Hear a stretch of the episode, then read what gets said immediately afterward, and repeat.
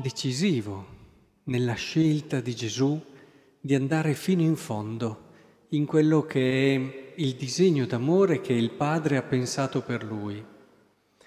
Il momento in cui si ritrova con i suoi amici apostoli, il momento dove rinnova il suo desiderio di essere fedele all'uomo proprio perché fedele a Dio. Ed è significativo che in questo contesto si inizi e si finisca con il tradimento di Giuda. Questo che cosa ci fa capire? Che questa decisione di Gesù, che poi dopo vedremo poco dopo nell'orto degli ulivi, viene confermata in tutta la sua drammaticità, perché eh, vive tutta l'angoscia di questa scelta, di questa fedeltà al Padre, di questa fedeltà all'uomo, ecco che in questo contesto così decisivo il tradimento fa da cornice. Io credo che dobbiamo non lasciar passare così, in modo che questo gesto d'amore non avviene in un contesto dove tutti ti sono vicini, che hai avuto anche il successo di quello che hai fatto, magari l'apostolo che lui amava e così via, ma avviene nonostante il tradimento. Questa è la grandezza dell'amore di Cristo, questa è la grandezza dell'amore di Dio e questa è la grandezza dell'amore che non è perché è stato corrisposto, che non trova la sua forza, il suo vigore perché ha avuto successo ed è stato confermato in questo bene, ma è nonostante il tradimento.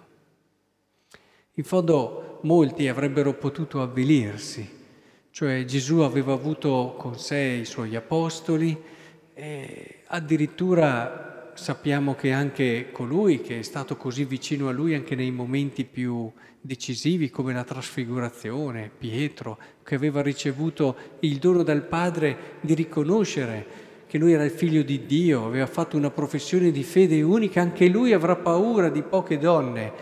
Molti di noi si sarebbero avviliti, molti di noi si sarebbero fermati dopo aver dato e dato e vissuto con costanza e con coerenza e questo è il risultato. Ma allora siamo proprio sicuri che questa sia la via? Mi immagino tutti i dubbi, tutte le perplessità che avrebbero assalito il cuore nostro. Il Signore invece sa che l'amore è proprio lì, non è in un terreno tutto eh, meraviglioso, pieno di applausi, pieno di, come abbiamo visto nell'entrata a Gerusalemme, ma subito dopo cambia il contesto. L'amore è è, nonostante il tradimento. È proprio lì che trova la sua forza e la sua verità. Sa vincere lo scoraggiamento, sa vincere la sfiducia, è convinto che non c'è modo per vincere se non amare eh, sperando contro ogni speranza. Potremmo ricordare quello che si dice di Abramo e della sua fede. Ecco che il Signore allora ci aiuti davvero a comprendere prima di tutto questo suo amore, che anche nei nostri confronti è così. Dio non ci ama perché siamo bravi, Dio non ci ama perché siamo riusciti a fare questo o quell'altra cosa.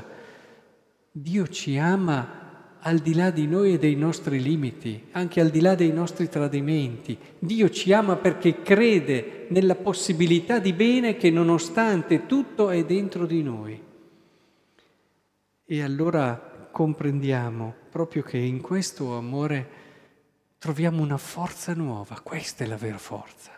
Questa è la forza della salvezza, questa è la forza di Dio, che non è la forza di far venire giù i monti, di far venire i terremoti e le tempeste. La forza di Dio è di amare nonostante il tradimento. E allora concludiamo con queste belle parole di Isaia, perché servono a noi ma ci fanno capire anche quella che è la nostra missione se entriamo in questo orizzonte di amore.